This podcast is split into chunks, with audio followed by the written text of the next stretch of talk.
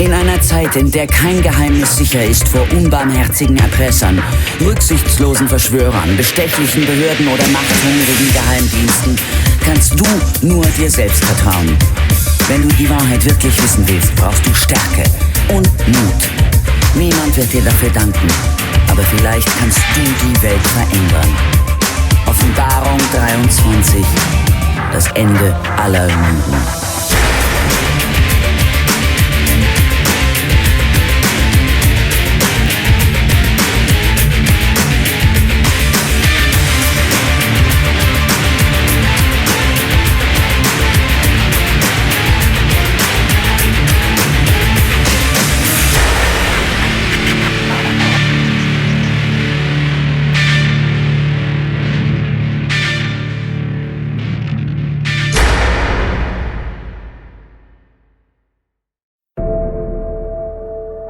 In der Küche ihrer WG in Berlin-Kreuzberg sitzen Florian Bogner, Pia van Beusen und Tom Baumann zusammen.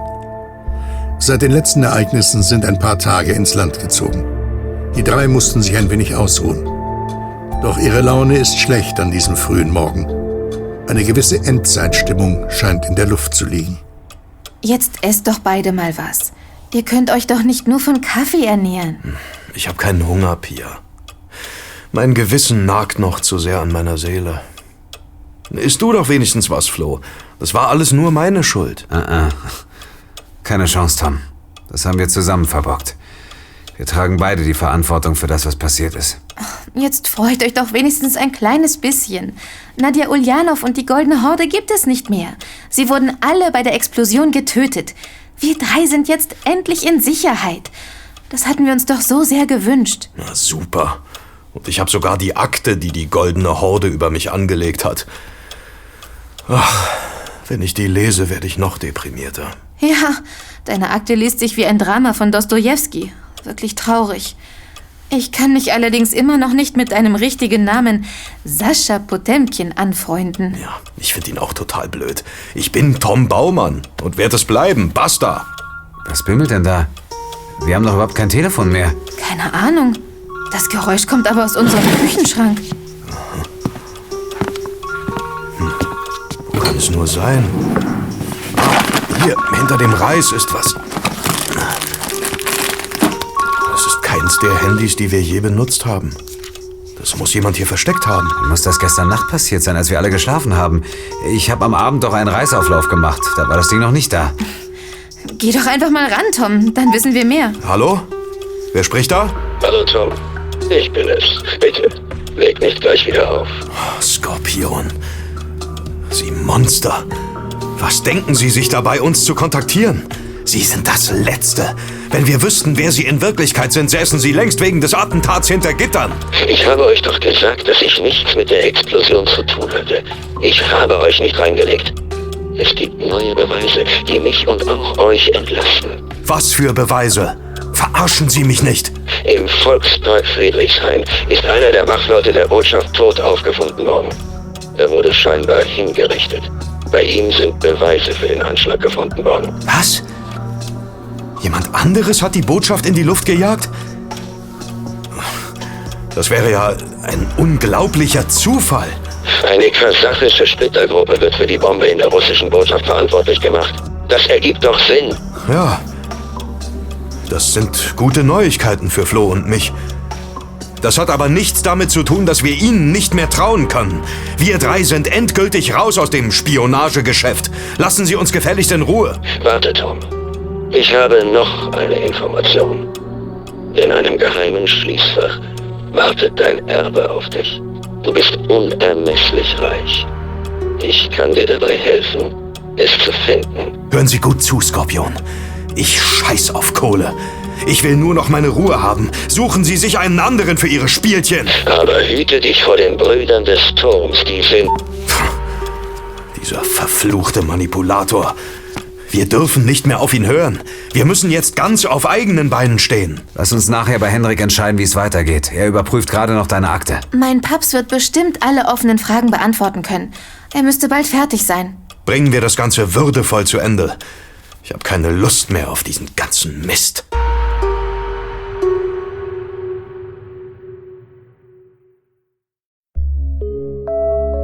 Tom fährt ins St. Hedwig Krankenhaus zu seiner Chefin, Schwester Augusta, um ihr für ihre Hilfe zu danken. Die Leiterin der Klinik hat Tom einen Job als Aushilfspförtner gegeben, obwohl er keinen Ausweis hat.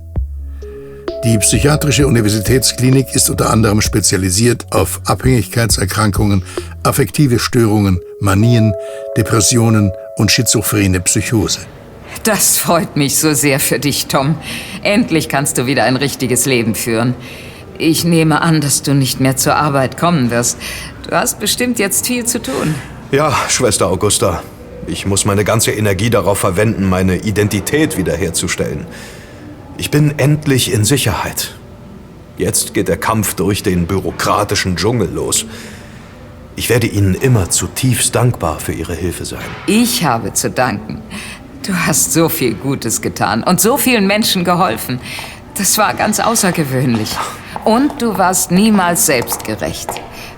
Hier kommt übrigens jemand, der dir für deine Hilfe danken möchte. Hallo, Herr Baumann. Schön, dass Sie am Tag meiner Entlassung hier sind. Sie sind mein Held. Sie haben mich vom Teufelspfad errettet. Ohne Sie und Ihre Freunde wäre ich jetzt entweder tot oder würde wirklich als despotischer Herrscher ganz Preußen unsicher machen. Darf ich Ihnen übrigens meine reizende Verlobte, Frau Dr. Luise Koch, vorstellen? Freut mich, Sie kennenzulernen, Herr Baumann. Eberhard hat mir schon so viel von Ihnen erzählt. Aber Sie wurden hier doch als vollkommen wahnsinnig und gemeingefährlich eingeliefert, Herr von Hohensalzer. Seien Sie mir bitte nicht böse, aber ich bin erstaunt, dass es Ihnen schon wieder gut geht. Ich hätte nie gedacht, dass Sie jemals aus der Gummizelle rauskommen. Was ist passiert? Diese wunderbare Frau ist mir passiert. Luise ist meine Therapeutin. Frau Dr. Koch ist unsere beste Psychologin. Mir war klar, dass sie den Graf irgendwann heilen wird. Sie kann wahre Wunder bewirken. Ich hätte aber auch nicht gedacht, dass es so schnell geht. Ich habe mit Eberhard lange Einzelgespräche geführt. Dann haben wir irgendwann gemeinsam entschieden, bei ihm eine experimentelle Suggestionstherapie anzuwenden. Dabei sind wir weit in Eberhards Leben zurückgegangen. Wir haben seine Verunsicherung und Verwirrtheit in seiner frühesten Kindheit lokalisieren können. Eberhard musste schon als kleiner Junge an den mythischen Riten der Prätorianerloge teilnehmen. Durch eine gezielte Überwindung dieser Ängste ist Eberhard wieder normal, vollkommen gesund und ungefährlich. Aber was ist mit Ihrer Schuld der Gesellschaft gegenüber? Sie haben ja einiges in Ihrem Wahn angerichtet, lieber Graf. Oder haben Sie das schon vergessen? Ich bin mir dessen bewusst und werde alles wieder gut machen. Ich werde mich bei allen entschuldigen, denen ich etwas angetan habe. Zum Glück ist niemand ums Leben gekommen. Außerdem habe ich eine großzügige Spende geleistet, damit das Teehaus Belvedere wieder saniert werden kann, indem wir unsere kleine Auseinandersetzung hatten. Hm. Sie können mich von Ihrer Entschuldigungsliste streichen. Ich trage Ihnen nichts nach. Ich wünsche Ihnen alles Gute und weiterhin gute Besserung. Vielen Dank. Das bedeutet mir wirklich viel. So, dann verabschiede ich mich schon mal von Ihnen, Schwester Augusta. Sie waren mir immer eine gute Freundin und die beste Chefin der Welt. Ich werde Sie vermissen. Es ist schade, dass Sie nicht weiter hier arbeiten können. Ich hoffe, dass Sie als Gräfin von Hohensalzer glücklich werden. Das werde ich. Ganz bestimmt. Eberhard und ich werden viel reisen und unser Leben genießen. Wir wollen loslassen und endlich bewusst leben. Komm, meine Königin, unser Taxi ist da. Ich wünsche Ihnen viel Glück. Hoffentlich können Sie einen Strich unter Ihr altes Leben machen. Alles Gute.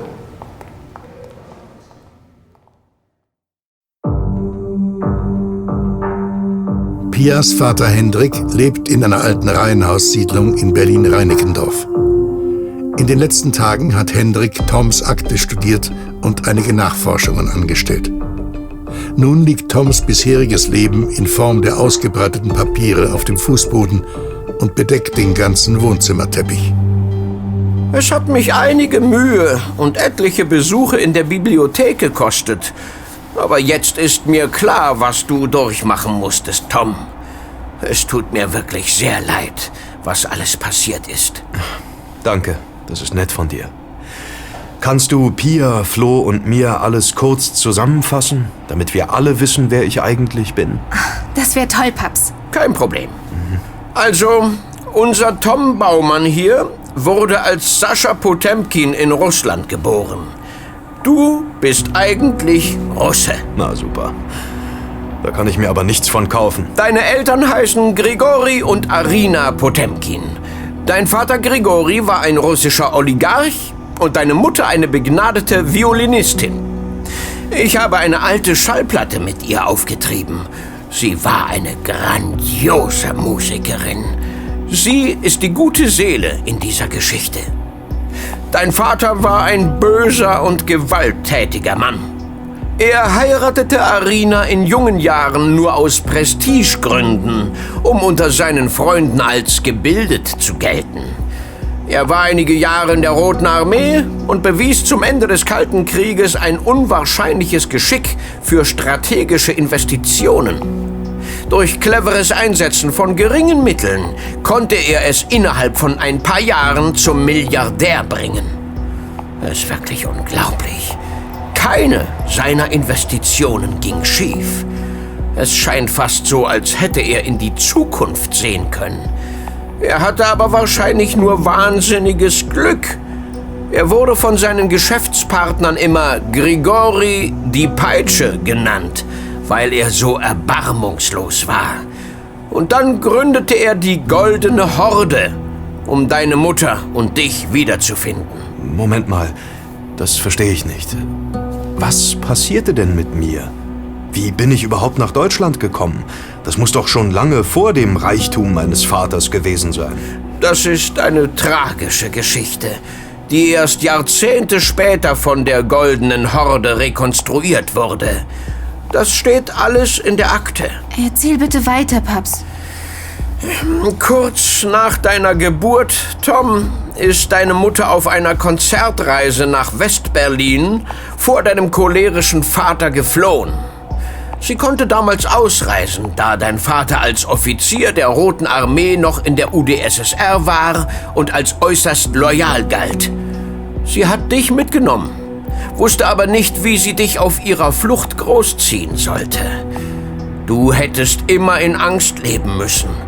Daher hat sie dich in Berlin vor der Kaiser Wilhelm Gedächtniskirche ausgesetzt, um dir ein Leben in Freiheit und ohne Furcht zu ermöglichen. Sie hat damit nicht schlecht gelegen. Die nächsten Jahrzehnte ging es dir ja wirklich gut. Ja, ich kann mich nicht beschweren. Ich hatte ein schönes Leben, bis man mich entführte. Ich muss meiner Mutter wohl wirklich dankbar sein. Hätte sie das nicht gemacht, hätten wir uns auch niemals kennengelernt. Deine Mutter flüchtete anscheinend durch halb Europa, um sich dann in der Toskana vor deinem Vater zu verstecken. Doch irgendwann nach der Wende wurde sie durch seine Spione aufgespürt. Bevor man sie aber entführen und nach dir befragen konnte, nahm sie sich das Leben um das Deine zu schützen. Oh mein Gott, deine arme Mutter. Ich will alles hören, Hendrik. Dein Vater erfuhr niemals, wo du aufgewachsen bist und starb als einsamer Mann inmitten seines unermesslichen Reichtums. Seine eigene goldene Horde teilte sein Vermögen nach seinem Tod unter sich auf. Doch soll es laut dieser Akte hier noch ein weiteres Erbe geben, das in einer Bank in Vaduz auf seinen Sohn wartet. Dieser Sohn bist du, Tom. Und nur du kannst das Schließfach öffnen. Scheiße, da warten bestimmt Millionen auf dich. Ach, das ist mir egal. Ich scheiße auf das Erbe dieses Mörders. Der goldenen Horde scheint dieses Erbe sehr wichtig gewesen zu sein. Sie waren offenbar stocksauer, dass Potemkin ihnen diesen goldenen Almanach nicht hinterlassen hatte. Sie versuchten alles, um ihn zu bekommen. Doch die Bank in Liechtenstein fordert einen genetischen Fingerabdruck des Sohnes und ein offizielles Gutachten, damit der Almanach dem Erben ausgehändigt werden kann. Daher fing die Goldene Horde an, nach dir zu suchen. Aber wie hat dich die Horde finden können? Du wusstest ja selbst nicht mal, wer du warst. Nach allem, was wir durchgemacht haben, hege ich schon einen Verdacht. Klär uns bitte auf, Hendrik. Die Goldene Horde gründete die Scheinfirma Hämopharmia, die in ganz Europa eingesetzt wurde, um Blutproben zu analysieren. Als sie dann dein Blut identifiziert hatten, wurdest du von ihrer besten Agentin Nadja Schaschka-Uljanov entführt. Und sie täuschten deinen Tod vor. Sie hatten dich zwar gefunden, wollten dich aber auch kontrollieren. Also fingen sie an, dich einer Gehirnwäsche zu unterziehen. Alles, was du während dieser Zeit der Gefangenschaft gesehen und gehört hast, war nur dazu da, dich zu einer gläubigen Marionette zu machen. Du solltest ihnen folgen und alles machen, was sie sagen. Du solltest ihre Pläne wie ein gehirnloser Sklave umsetzen. Doch ihr habt mich zum Glück gefunden und befreit. Und Pia hat mich geheilt. Ich werde denen nie wieder in die Hände fallen. Lieber bringe ich mich um.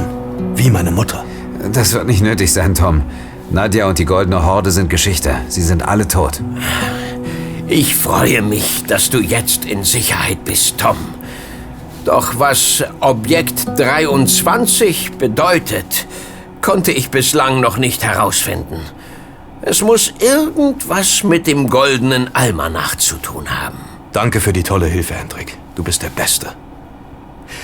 Ich werde mit diesem fremden Leben ein für allemal abschließen und mir wieder einen Ausweis als Tom Baumann besorgen. Mein toter Vater soll in der Hölle schmoren.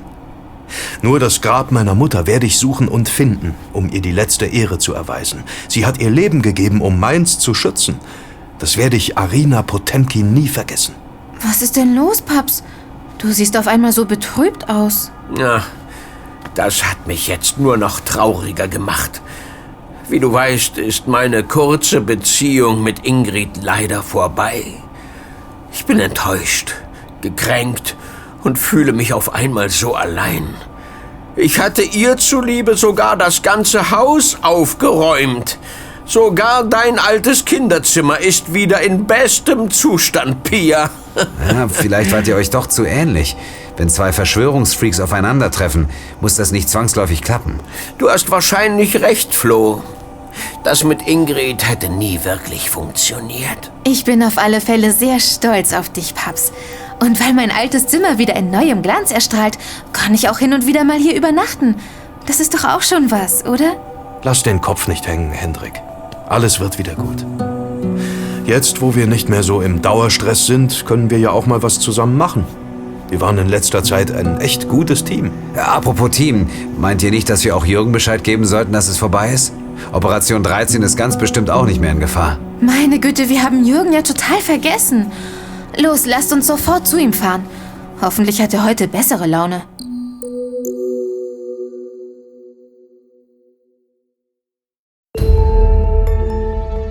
Die Zitadelle Spandau ist eine der bedeutendsten Renaissance-Festungen in ganz Europa. Sie hat die Form eines Kurtinenquadrats mit vier Bastionen und ist komplett von Wasser umgeben. Im Hof der Zitadelle, aus dem auch der Juliusturm in den Himmel ragt, fanden bis vor kurzem noch erfolgreiche Veranstaltungen wie das Osterritterspektakulum und das Fledermausfest statt. Doch vor ein paar Wochen haben die Brüder des Turms das Bauwerk käuflich erworben und sich hier häuslich eingerichtet.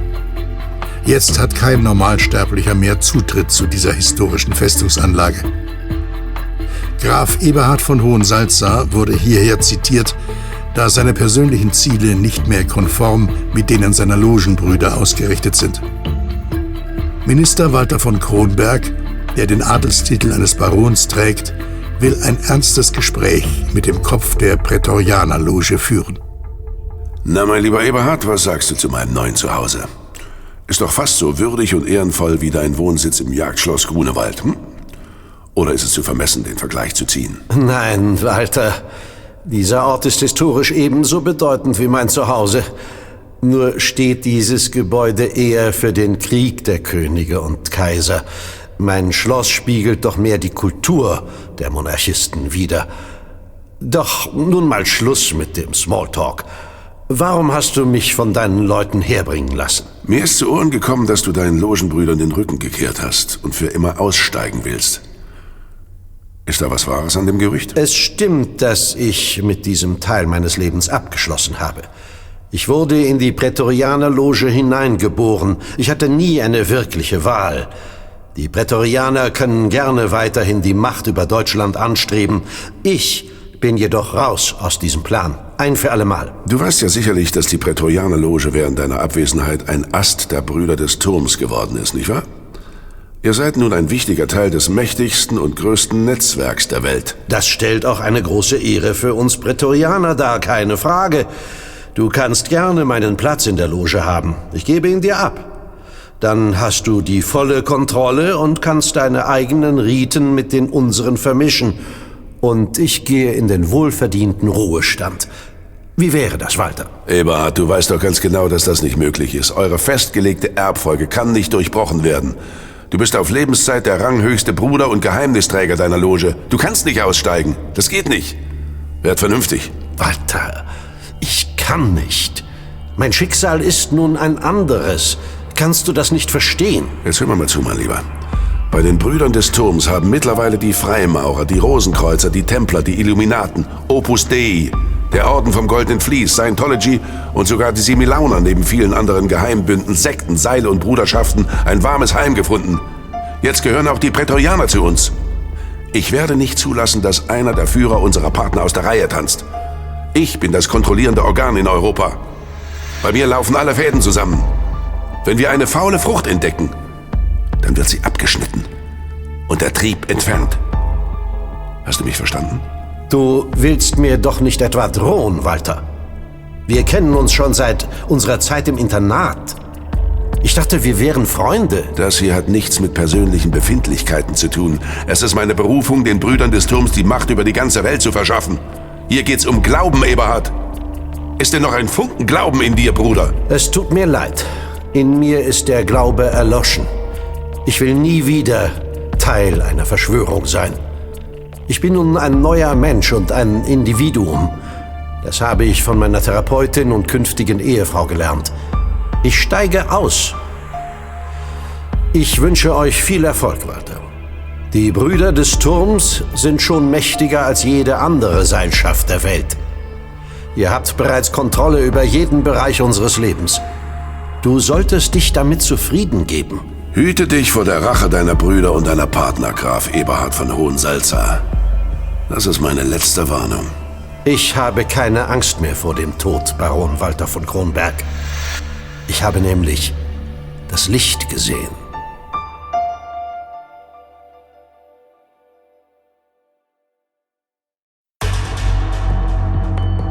Flo, Pia und Tom fahren zum Schnellimbiss Fettnapf. Jürgen Schubert betreibt den Fettnapf als Tarnung, hat ihn aber zu einem Geheimtipp unter den Gästen gemacht. Als Lebensaufgabe leitet Jürgen Operation 13, eine Verbindung von Ex-Agenten bekannter Geheimdienste, die zusammen gegen das Böse kämpfen oder die laut Hendricks Meinung einfach nur ein Haufen gieriger Söldner sind. Die Stimmung zwischen Jürgen und den drei war in letzter Zeit etwas angespannt. Und diese Spannung entlädt sich gerade in vollem Ausmaß. Was? Ihr hattet etwas mit dem Anschlag auf die Botschaft zu tun? Ich hatte euch doch befohlen, versteckt zu bleiben und abzuwarten. Ich bin maßlos enttäuscht von euch. Da wagt ihr einfach einen Alleingang, ohne mich überhaupt zu informieren. Das ist ein schwerer Vertrauensbruch. Äh, Nun krieg dich mal wieder ein, Jürgen. Jetzt ist doch alles gut. Die goldene Horde gibt es nicht mehr. Wir hätten die auch ohne euren Ungehorsam zur Strecke gebracht. Jetzt sind Unschuldige gestorben. Das hätten wir verhindern können, wenn ihr mir nicht in den Rücken gefallen wärt. Unterstellst du uns jetzt etwa doch eine Mitschuld an dem Unglück? Es gibt doch Beweise, die uns aus der Verantwortung nehmen. Ihr hättet einfach nur tun sollen, was ich euch befohlen habe, das ist alles. Ihr könnt nicht auf einmal nur machen, was ihr wollt. Das sehe ich anders, Jürgen. Wir sind keine deiner Befehlsempfänger. Ich dachte, dass wir Freunde sind. Du hast uns wirklich sehr geholfen. Allerdings haben wir dir auch bei einigen deiner Missionen unter die Arme gegriffen und dabei sogar unser Leben riskiert. Beruhige dich erstmal und dann trinken wir ein Bier auf unseren kleinen Streit. Tut mir leid, dich enttäuschen zu müssen, Tom. Ich sehe für uns keine Basis mehr für eine Freundschaft. Da Nadja nun tot ist, gibt es keinen Grund mehr für Operation 13, euch zu beschützen. Wir haben schon einen unserer besten Agenten euretwegen verloren. Es ist vorbei. Wie meinst du das, Jürgen? Was ist vorbei? Alles. Wir haben nun kein gemeinsames Interesse mehr. Die Gefahr für alle ist gebannt. Bitte verlasst meine Wohnung innerhalb der nächsten 24 Stunden. Ihr habt euch dort schon zu lange breit gemacht. Es gibt andere Leute, die dieses abhörsichere Domizil dringender brauchen als ihr. Ey, jetzt mal langsam, Jürgen.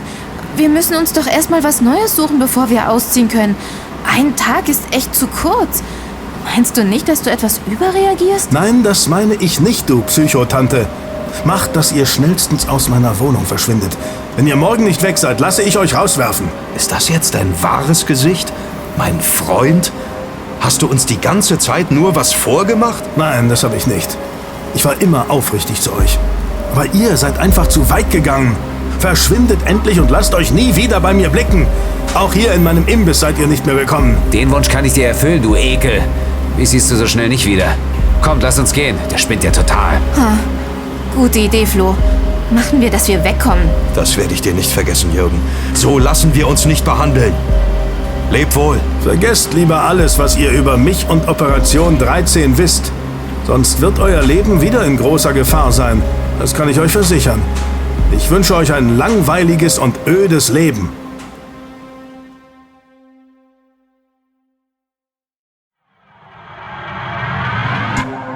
Baron Walter von Kronberg empfängt in seiner Spandauer Zitadelle einen Überraschungsgast, der sich erst vor ein paar Minuten telefonisch angekündigt hat. Vor dem Baron steht nun eine würdevolle Gestalt, scheinbar eine Frau, die ihr Gesicht unter einer merkwürdigen Maske versteckt. Ich heiße Sie herzlich willkommen, Frau. Äh, wie war doch gleich Ihr Name? Ich habe Ihnen meinen Namen nicht genannt, Sie Witzbold. Warum glauben Sie wohl, trage ich dieses Kostüm? Sie wissen aber, wer mich geschickt hat, oder? Sie sind die neue Abgesandte der Goldenen Horde. Ich hatte ja schon befürchtet, dass die gesamte Führungsetage bei dem Anschlag ums Leben gekommen wäre. Aber als dann gestern Ihre großzügige Wahlkampfspende auf meinen Konten eingegangen ist, dann wusste ich, dass unser Abkommen noch Gültigkeit hat. Vielen Dank dafür. Es gibt noch genügend Mitglieder der Goldenen Horde, die sich bester Gesundheit freuen. Sie befinden sich niemals alle am gleichen Ort. Das wäre äußerst töricht und idiotisch. Nur in der Unabhängigkeit der Mitglieder liegt die Kraft unseres Clubs. Sehr weise. Aber jetzt mal im Ernst. Was soll diese Verkleidung? Hm? Trauen Sie mir etwa nicht? Unser Vorrat an Vertrauen wurde durch das feige Attentat restlos aufgebraucht. Sie müssen sich mit meinem Auftreten abfinden. Ansonsten können Sie uns die Millionen gern wieder zurückgeben. Dann ist unsere Vereinbarung null und nichtig. Wir werden uns dann an einen Kandidaten von der Opposition wenden, Herr Minister. Jetzt aber mal langsam mit die jungen Pferde. Ich habe mich mit Ihrem Auftritt doch längst abgefunden. Ich brauche Ihr Geld dringend, um bei der nächsten Wahl als Kanzlerkandidat aufgestellt zu werden. Ich konnte den Andenpakt meiner Fraktion bisher noch nicht von einer Mitgliedschaft bei den Brüdern des Turms überzeugen. Daher habe ich politisch noch nicht so viele Verbündete. Ich werde das Geld wohl überlegt einsetzen, um mir in den nächsten Jahren meinen Weg in der Partei und in den Medien zu ebnen. Wir sind fest davon überzeugt, dass Sie Ihren Weg auch politisch gehen werden, Baron. Betrachten Sie das Geld als eine Art Eintrittsgeschenk für die Mitgliedschaft in Ihrem mächtigen Netzwerk. Wir können nur voneinander profitieren. Das ist eine klassische Win-Win-Situation. Wir arbeiten miteinander statt gegeneinander. Gibt es sonst noch irgendetwas, das ich für Sie tun kann? Auch wir verfügen über ein kleines, aber feines Netzwerk in Berlin. Es gibt da tatsächlich eine unschöne Situation, die ich nicht so einfach lösen kann. Erzählen Sie mir mehr. Einige Dinge würden für mich politisch um einiges geschmeidiger laufen, wenn ich einen vertrauensvollen Mann an der Spitze der Prätorianerloge sitzen hätte.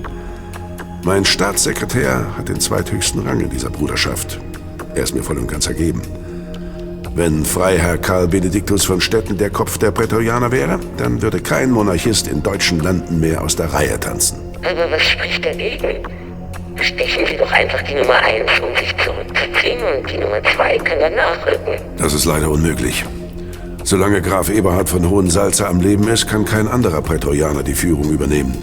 Das ist eine Herrschaft auf Lebenszeit. So wurde es vor Jahrhunderten in den Statuten der Loge festgelegt. Es gibt nur eine einzige Möglichkeit für einen Machtwechsel.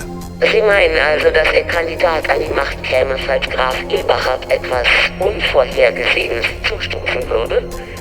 Ein Unfall vielleicht? Ein Unfall wäre die ideale Lösung. Dann gibt's keinen Streit in der Bruderschaft. Man trauert fünf Minuten und ernennt dann Karl von Stetten zum obersten Prätorianer. Das lässt sich einrichten, lieber Baron. Eberhard hat mich schon zweimal bitter enttäuscht. Ich werde ihm keine Tränen nachweinen. Ich nehme mich der Sache an. Machen Sie sich keine Gedanken mehr darüber. Das Problem wird sich ganz von allein lösen. Und Sie können Ihre Hände in reinster Unschuld waschen. Vielen Dank, verehrte Unbekannte. Eine bessere Lösung gibt's nicht. Geben Sie Eberhard seinen gewünschten Seelenfrieden.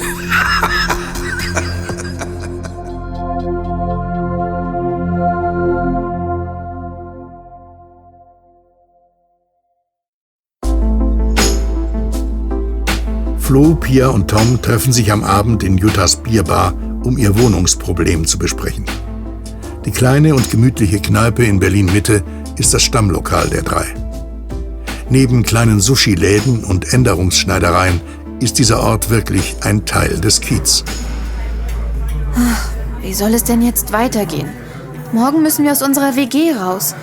Was ist mit all den fiesen Typen, gegen die wir in letzter Zeit gearbeitet haben? Lassen wir die ab morgen einfach so weitermachen? Die werden sich freuen, endlich Ruhe vor uns zu haben. Ich schlage vor, dass wir alle unsere Feinde den glorreichen 13 und der Polizei überlassen. Sind wir doch mal ehrlich. Wir hatten nie wirklich eine Chance gegen diese Verbrecher, Spione, Wissenschaftler und Fanatiker. Irgendwann hätte uns einer von denen einfach umgelegt. Ja, du hast recht. Auch wenn es viel in Berlin gibt, das wir verbessern könnten, sollten wir doch dabei nicht weiter unser Leben riskieren. Wir müssen jetzt wieder an uns denken. Ja. Hast du denn wirklich das Gefühl, dass du uns nicht mehr brauchst, Tom? Wir sind immer für dich da. Das haben wir dir hoch und heilig versprochen. Danke, Pia. Ich bin mir absolut sicher, dass es jetzt vorbei ist. Ich habe eure Hilfe schon viel zu lange in Anspruch genommen. Ihr beide habt euer Versprechen gehalten. Ich werde euch dafür ewig dankbar sein. Ich bin jetzt in Sicherheit. Und meine Entführer haben das bekommen, was sie verdient haben. Ende der Geschichte. Aber Tom, du hast deine Identität doch noch nicht zurück. Du hast noch keinen Ausweis, um dich frei bewegen zu können. Für die Behörden bist du immer noch tot. Ach, macht euch darüber keine Gedanken. Jens aus dem Lauschangriff wird mir dabei helfen, wieder ins wirkliche Leben zurückzukommen.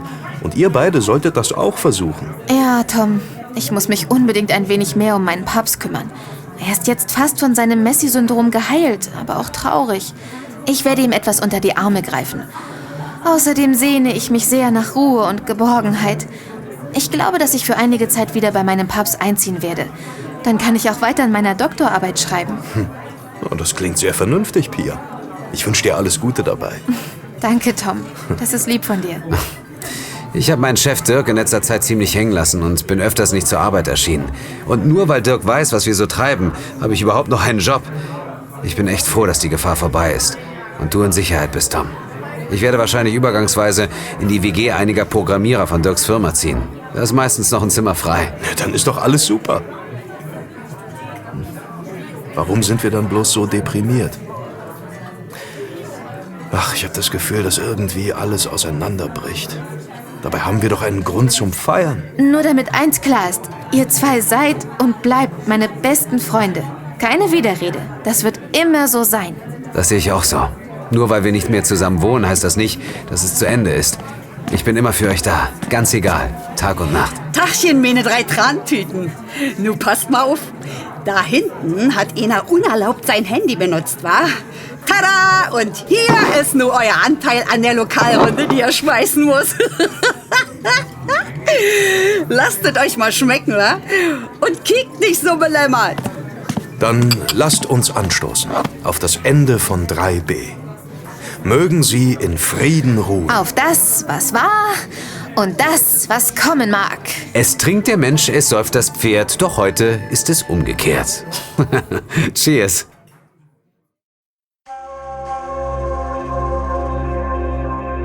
Im Osten der Hauptstadt, in der Nähe des Friedrichstadtpalastes, liegt die Zentrale vom Wachschutz Securitas. Der ehemalige Stasi-Offizier Hagen Wolf hat einen Luftschutzbunker zu einer sicheren Firmenzentrale umbauen lassen. Hier sind alle Geheimnisse von der Außenwelt geschützt. Doch die Geschäfte von Generalmajor Hagen Wolf laufen nicht mehr gut. Seit ein paar Tagen springt ihm ein Kunde nach dem anderen ab. Und jetzt hat er auch noch unerwarteten Besuch bekommen. Ich verstehe nicht so ganz, was Ihre Maskerade soll. Ihre Vorgängerin hat vollstes Vertrauen zu mir gehabt. Nadja war mir eine echte Freundin. Diese Freundschaft hat sie mit ihrem Leben bezahlt, Herr Wolf. Nadia Ulyanov ist tot. Genauso wie ein Großteil unserer Führungsriege. Für dieses Unglück sind Sie mitverantwortlich, Generalmajor. Das ist mir bewusst. Ich kann mir trotzdem nicht erklären, warum einer meiner Männer etwas mit dem Anschlag zu tun gehabt haben soll. Das wird mir immer ein Rätsel bleiben. Es ist allerdings ein wahres Wunder, dass ich der Explosion entkommen konnte. Ich glaube nicht an Wunder, Herr Wolf. Sie dürfen diesen Planeten noch nicht verlassen. Sie haben nämlich noch riesige Verpflichtungen gegenüber der Goldenen Horde. Meinen Sie, dass Sie Ihr zinsloses Darlehen bald zurückzahlen können? Wir benötigen dieses Geld dringend, um es in andere Projekte zu investieren. Ähm, das könnte ein Problem darstellen. Wir waren in den letzten Wochen ziemlich auf Expansionskurs und haben alles in Personal und neue Sicherheitstechnik gesteckt. Ich habe momentan nicht einen Cent, den ich Ihnen wiedergeben könnte. Tut mir wirklich leid. Ich bin mir sicher, dass Ihnen das noch sehr leid tun wird. Rechnen Sie mit den vollen Konsequenzen, Generalmajor. Wir können keine Versager gebrauchen. Jetzt warten Sie doch mal. Gibt es nicht irgendeine Möglichkeit, wie ich meinen guten Willen beweisen kann? In ein paar Monaten werde ich bestimmt wieder liquide sein. Da bin ich mir ganz sicher. Kann ich Ihnen nicht irgendwas anbieten, das mit Geld aufzuwiegen ist? Hm, da wäre vielleicht wirklich was, das Sie für die Goldene Horde erledigen könnten. Wenn wir dieses Problem nicht mehr hätten, könnte ich Ihnen einen weiteren Aufschub gewähren. Was kann ich für Sie tun? Ich bin zu allem bereit. Eine Frage. Wie gut ist es um Ihre Fähigkeiten als Auftragskiller bestellt? Haben Sie das immer noch drauf? Ich bin zwar über die Jahre etwas eingerostet, kann aber eine Zielperson immer noch auf hunderte verschiedene Arten aus dem Weg räumen. Es wird nicht einfach werden, da es unbedingt wie ein Unfall aussehen muss. Trauen Sie sich das wirklich zu? Machen Sie sich keine Sorgen. Auf diesem Gebiet bin ich Spezialist.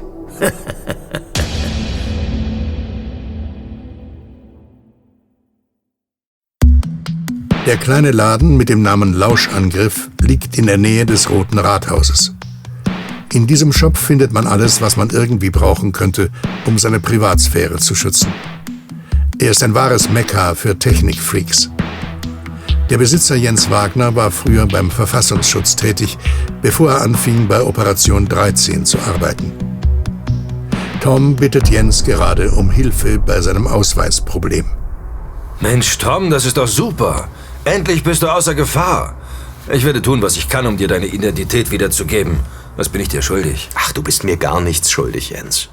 Du warst sogar für uns da, als Jürgen sich gegen Pia, Flo und mich gestellt hat.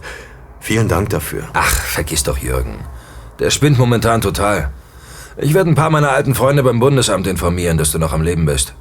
Wenn ich denen bei einem Kaffee alles erklärt habe, hast du innerhalb von ein paar Tagen wieder einen richtigen Ausweis versprochen. Mensch, Jens, das wäre echt klasse. Dann kann ich das alles hinter mir lassen. Ein neues Leben wartet auf mich. Ich bin wieder frei. Komm mal her, Tom. Ich habe ein kleines Geschenk zu deiner neuen Freiheit.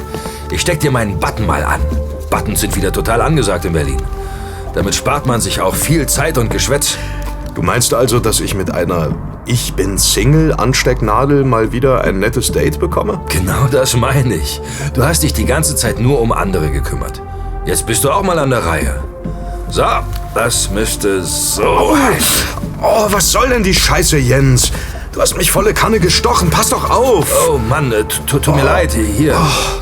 Du kannst sie dir selbst anstecken. Ich bin sowas von Vollhorst. Ey, komm, behalt den Button. Ich bin einfach kein hipper Typ. Auf Brautschau kann ich auch ohne Hilfsmittel gehen, keine Sorge. Sorry, Tom. Ich wollte dir nicht den Tag verderben. Sind wir noch Freunde? Ah, klar, kein Ding, Jens.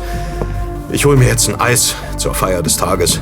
Ich muss meine neue Freiheit erstmal in Ruhe verdauen.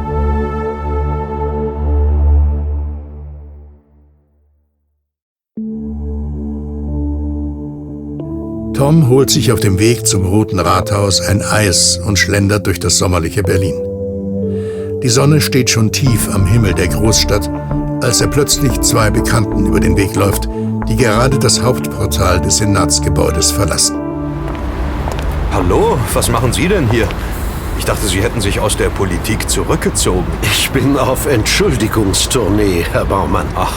Dazu habe ich ihn überredet. Eberhard muss sein Karma reinigen. Erst wenn er sich bei allen für seine Taten entschuldigt hat, wird er frei von der Vergangenheit sein. Ah, das kann aber noch eine Weile dauern. Hatten Sie denn im Rathaus Erfolg? Ja, meine Parteikollegen waren ausgesprochen verständnisvoll. Auch die anderen Senatoren haben meine Entschuldigung akzeptiert. Ich bin nur geschockt darüber, dass Klaus Fischer ums Leben gekommen ist. Klaus war mein Erzrivale, aber auch ein Freund und ein weiser Mann. Er wird mir wirklich fehlen. Ja, mir auch. Klaus war in Ordnung. Sein Tod war ein schwerer Verlust. Deshalb muss man immer im Hier und Jetzt leben und nicht nur auf bessere Zeiten oder gar die Rente hoffen. Das Schicksal schlägt manchmal unbarmherzig zu. Deswegen habe ich auch gekündigt und will mein restliches Leben mit meiner großen Liebe verbringen. Du bist so süß, Luise. Ich bin überglücklich, dass wir uns endlich gefunden haben. Unsere Hochzeit findet bald statt. Haben Sie auch Lust zu kommen, Herr Baumann? Wir arbeiten gerade an unserer Gästeliste. Hm. Ich werde lange auf Reisen sein und nicht kommen können. Aber vielen Dank für die Einladung. Ich muss jetzt weiter. Ich will noch ein wenig Sonne tanken. Leben Sie wohl. Und alles Gute. Komm, Eberhard, es wird langsam spät. Wir haben doch noch einen Termin mit unserem Hochzeitsplaner. Ich eile, meine Königin. Ich eile. Mensch, ist der schnell. Und das direkt vor dem Rathaus.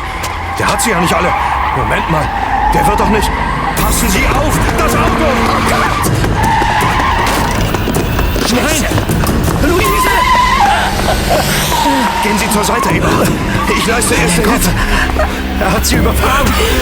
Das Auto hat sie überfahren. Ich muss reanimieren. Puls und Atmung sind weg. Jetzt rufen Sie doch einen Rettungswagen. Ja, Sie da mit der roten Kappe. Rufen Sie sofort die 112 an. Diese Frau muss sofort ins Krankenhaus. Das galt mir.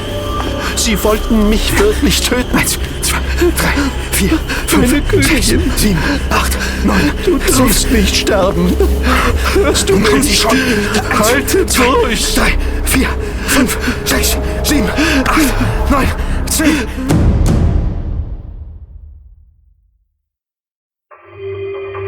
Der Rettungswagen ist innerhalb weniger Minuten da. Tom reanimiert Dr. Luise Koch, bis der Notarzt und die Rettungssanitäter die Schwerverletzte übernehmen. Zusammen mit Graf Eberhard fährt Tom dem Krankenwagen hinterher. Frau Koch wird ins nahegelegene St. Hedwig Krankenhaus gebracht, das auch eine renommierte Abteilung für Chirurgie beherbergt. Die Stunden verstreichen, während Frau Koch operiert wird. In einem Beratungszimmer warten Schwester Augusta, Tom Baumann und Eberhard von Hohensalza auf das Ergebnis der Notoperation. Seien Sie tapfer, Eberhard. Da kommt Pater Bruno. Die Operation ist vorbei. Sie konnten nichts mehr für Sie tun. Es tut mir wirklich sehr, sehr leid. Oh nein. Luise, meine Königin. Das kann nicht sein.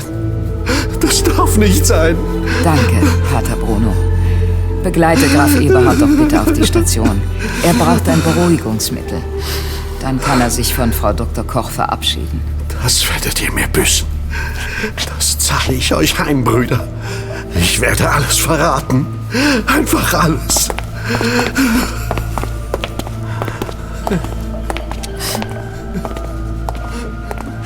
Wollte Eberhard umbringen. Das Auto hat versucht, beide zu überfahren. Wenn der Graf nicht in einem Reflex zur Seite gesprungen wäre, würden jetzt beide tot im OP liegen. Frau Koch hatte keine Chance. Mir ist klar, warum man versucht hat, Eberhard aus dem Weg zu räumen. Er hat uns ja ziemlich viel erzählt in den letzten Stunden. Sie müssen ihn einfach ausschalten. Er darf nicht überleben. Wie meinen Sie das? Eine große Geheimorganisation mit dem Namen Brüder des Turms arbeitet seit einigen Jahren daran, alle Logen und Geheimbünde auf der ganzen Welt in ihr Netzwerk einzugliedern. Wenn ihnen das gelingt, kann man diese Bruderschaft nicht mehr aufhalten. Die neun Brüder des Turms werden die ganze Welt beherrschen. Ja, und was hat Eberhard damit zu tun? Ich dachte, dass er ausgestiegen wäre. Eberhard will zwar mit seinem alten Leben abschließen, kann dies aber niemals realisieren. Er wird auf ewig ein Bruder der Prätorianerloge bleiben. Wenn man einmal in solch einem Verein steckt, kann man nicht mehr austreten. Aber was ist denn so schlimm an einem Netzwerk? Networks sind momentan doch ziemlich hip. Fast jeder Internetnutzer ist doch irgendwo angemeldet und ist Teil einer Gemeinschaft Gleichgesinnter. Du nennst es Netzwerk, Tom. Ich nenne es Verschwörung. Einige wenige tun sich zusammen und schieben sich Aufträge zu, stellen sich gegenseitig ein, sprechen Aktionen ab und behalten ihr geheimes Wissen im Kreis der Erleuchteten. Früher nannte man das Vetternwirtschaft. Heute nennt man es Netzwerk. Und das klingt anscheinend etwas schöner. Aber das gab es doch schon immer. Jeder Karnevalsverein sorgt dafür, dass sich seine Mitglieder verbunden fühlen. Da warnt schon mal ein Finanzbeamter vor einer Steuerprüfung oder ein nicht so qualifizierter Arbeitssuchender bekommt einen Job, weil sein Vater den Chef der Firma kennt. Dagegen kann man doch nichts machen. Wenn es sich in so einem kleinen Rahmen abspielt, ist das ja auch nur halb so schlimm. Ich rede hier aber von einer globalen Weltverschwörung. Wenn man alle Logen, Vereine, Sekten und Bünde miteinander zu einem gefährlichen Spinnennetz verbindet, wird die fette Spinne im Zentrum mächtiger sein als Gott selbst. Das dürfen wir nicht zulassen. Und Eberhard soll ermordet werden, weil er nicht mehr mitspielen will? Ist das nicht ein wenig extrem? Viele Logen sehen sich als eine Art Seilschaft. Eine Gruppe von Bergsteigern, die ein Seil beim Aufstieg miteinander verbindet. Wenn Eberhard abstürzt, fallen alle anderen mit in den Abgrund. Man hat beschlossen, die Verbindung zum Grafen für immer zu trennen und ihn in die Schlucht zu werfen. Nur dann ist die Seilschaft wieder sicher. Beim Begriff Seilschaft muss ich sofort an Reinhold Messner denken. Hat er nicht auch so eine Sache mit der Wirtschaft laufen? Oder habe ich da was Falsches in Erinnerung? Reinhold Messner ist ein toller Typ. Aber er ist auch ein äußerst mächtiger Mann. Jedes Jahr führt er über ein Dutzend der bedeutendsten deutschen Topmanager auf eine Bergtour in die Alpen. In diesen paar Tagen der kompletten Einsamkeit, ohne Telefone und andere Abhörmöglichkeiten, wird die Zukunft Deutschlands geplant. Man kann sich lebhaft vorstellen, über was geredet wird, wenn sich die Chefs der Deutschen Bank, der Post, von Burda, Lufthansa und vielen anderen Spitzenunternehmen ungestört unterhalten können. Das ist eine reinrassige Verschwörung. Ein elitärer Kreis versucht, das Schicksal der Masse zu bestimmen. Meine Güte. Und diese konspirativen Vereine werden nun in ein großes Ganzes integriert? Das ist wirklich ein schlimmer Trend. So neu ist das alles nicht.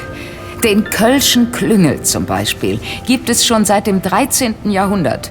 Der Begriff Klüngel geht auf ein altdeutsches Wort zurück, das für ein riesiges Zwirnknäuel steht. In diesem laufen Hunderte von Fäden so konfus zusammen und wieder auseinander, dass man von außen nicht erkennen kann, wer mit wem und wie zusammenhängt. In Köln sind fast alle Vereine Teil dieses Netzwerks, das die Korruption und die Macht Kölns seit einigen hundert Jahren allein in Händen hält. Und alles läuft ganz nach dem Motto, man kennt sich, man hilft sich. Ja, und dazu nutzt man Beraterverträge, hochbezahlte Posten, Schmiergelder und Dankeschön-Spenden als Mittel der Überzeugungsarbeit. Die russische Mafia könnte sich in Köln niemals breit machen. Der Klüngel würde sie als Vorspeise zum Frühstück fressen. Hm. Ich weiß jetzt aber nicht, was ich von all dem halten soll. Woher wissen Sie so viel über dieses Thema, Schwester Augusta? Das kommt mir äußerst merkwürdig vor. Ich glaube, dass es an der Zeit ist, dass ich mit der Wahrheit rausrücke. Wir sind uns nicht rein zufällig wieder begegnet. Pater Bruno und ich sind Mitglieder eines verbotenen Ordens namens Veritas. Was? Das ist nicht Ihr Ernst, Schwester. Doch, Tom. Unser Orden wurde während der Inquisition verboten, da wir uns ganz der Aufdeckung der Wahrheit verschrieben hatten. Es passte Rom nicht in den Kram, dass wir Galileo Galilei bei seinen Forschungen unterstützten. Die Kirche wollte nichts vom heliozentrischen Weltbild hören.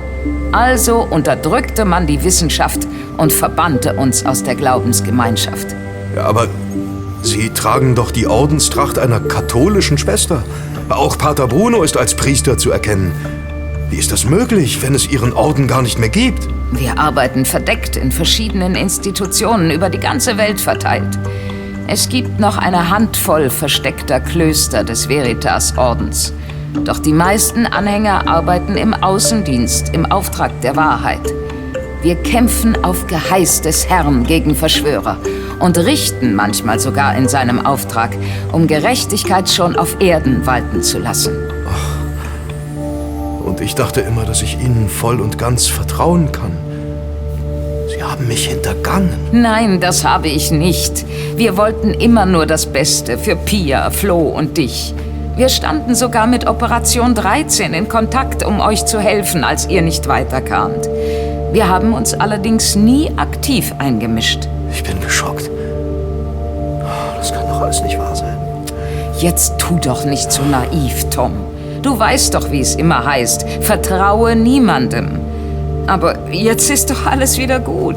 Du bist sicher und kannst ein neues Leben anfangen. Das werde ich auch. Ich will mit diesem ganzen Dreck nichts mehr zu tun haben. Können Sie sich um Eberhard kümmern und ihn beschützen? Ich lasse ihn in eines unserer Klöster bringen. Dort ist er in Sicherheit. Mit dem, was er uns erzählen kann, werden wir weiter gegen die Verschwörer kämpfen.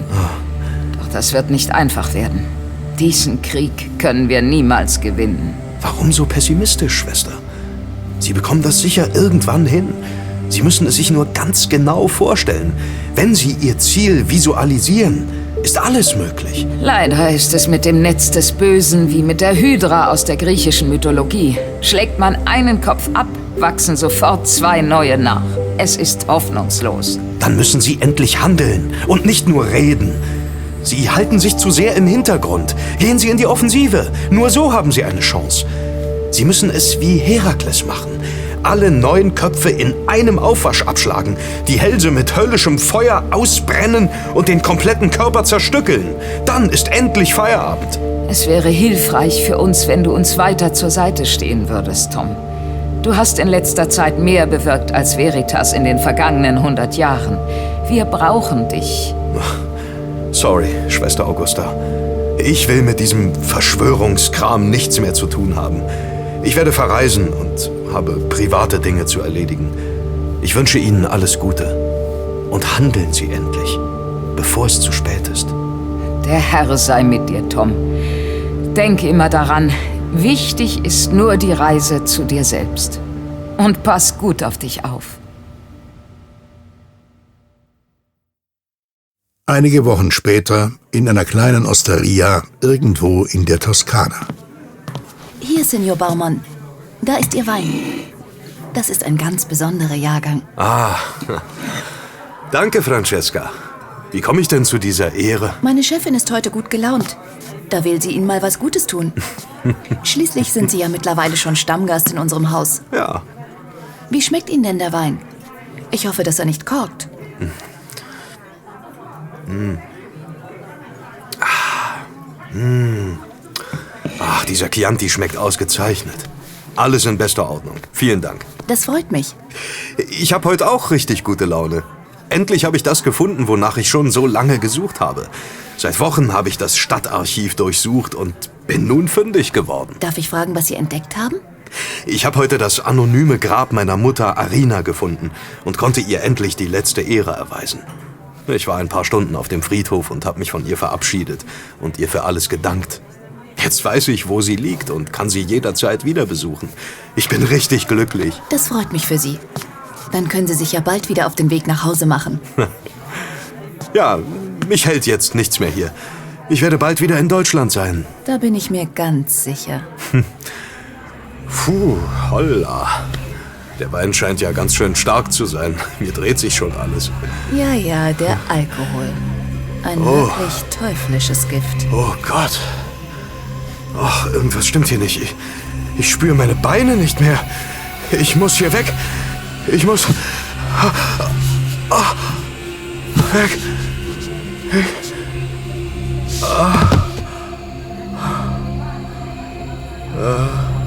Der Wein war scheinbar doch nicht so ganz in Ordnung.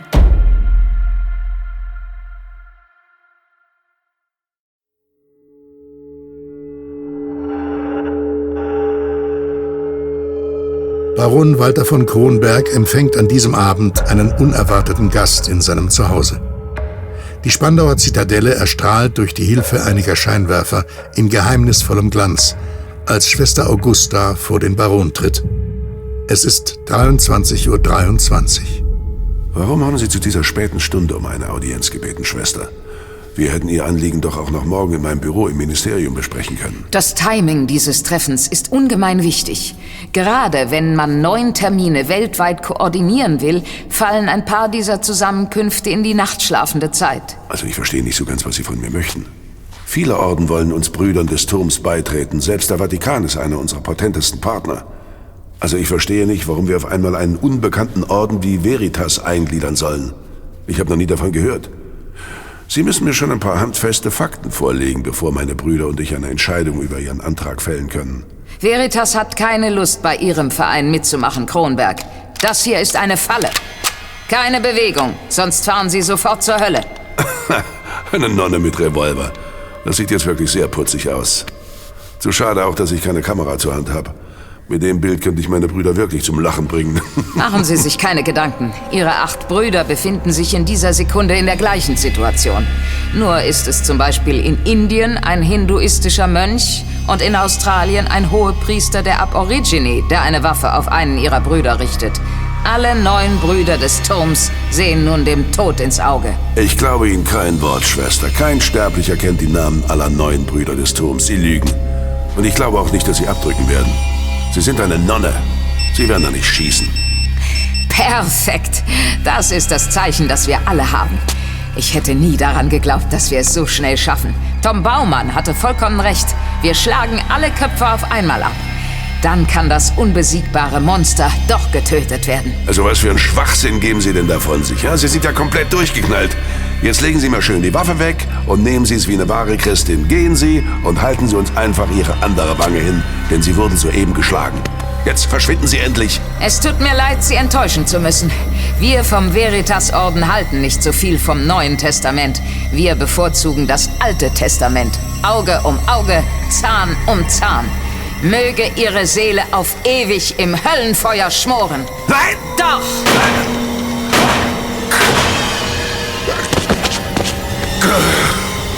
Gerecht zu sein heißt manchmal auch grausam zu sein.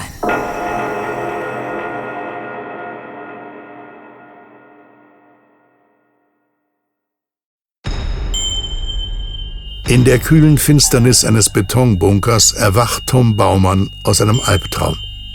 Sein Mund ist ausgetrocknet und seine Glieder schmerzen fürchterlich. Erst langsam beginnt er zu begreifen, dass er wohl nicht mehr in Italien ist. Obwohl er klarer zu sehen beginnt, kann er sich immer noch nicht bewegen. Schön, dass du nicht gestorben bist, Tom. Wir hatten uns schon Sorgen gemacht. Die Dosis war anscheinend etwas zu hoch angesetzt. Was ist los? Wo bin ich? Wer zum Teufel sind Sie? Ach, ich habe ja immer noch meine Maske auf. Wie unhöflich von mir. Ich habe mich so daran gewöhnt, dass mir das überhaupt nicht mehr auffällt. Was faseln Sie da? Wer sind Sie? So ist es besser. Oh. Wollen wir gleich anfangen? Ich denke, dass wir nicht lange warten sollten. Wir müssen einiges aufholen, mein lieber Tom. Oder soll ich lieber Sascha sagen? Nein! Du lebst noch, Nadja!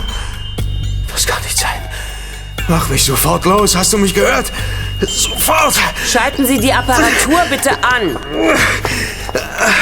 Du bekommst Nein. jetzt ein paar Injektionen und hörst dir in aller Ruhe ein paar Bänder an. Nach der Gehirnwäsche unterhalten wir uns dann weiter, Sascha. Und lauf dieses Mal bitte nicht wieder weg, bevor wir fertig sind, ja? Du wirst ein braver Junge sein, Sascha Potenkin. Ein ganz braver Junge. Nein! Bitte nicht! Nein, gehen Sie weg! Gehen Sie weg! Nein! Da, da ist es. Wir haben jetzt endlich ein Signal. Der Sender, den ich Tom unter die Haut gesetzt habe, hat sich gerade aktiviert. Ich hab dir doch gesagt, dass er sich erst einschaltet, wenn sein Puls über 180 steigt. Das muss schlimm sein. Das kann ich mir vorstellen. Heißt das jetzt, dass Nadja doch noch am Leben ist? Ja. Das ist der ultimative Beweis dafür, dass sie noch lebt und weiterhin versucht, über Tom an den goldenen Almanach nachzukommen. Sie gibt nicht auf. Wir müssen ihm unbedingt helfen. Woher genau kommt das Signal, Jens? Hm. So genau kann ich das noch nicht sagen. Ich muss noch eine Kreuzpeilung vornehmen. Der Signalstärke nach zu urteilen, ist er aber irgendwo in Berlin. Dieses Mal entkommt mir das Miststück nicht. Nach all den Jahren des Angelns nehmen die Fische jetzt endlich Rache.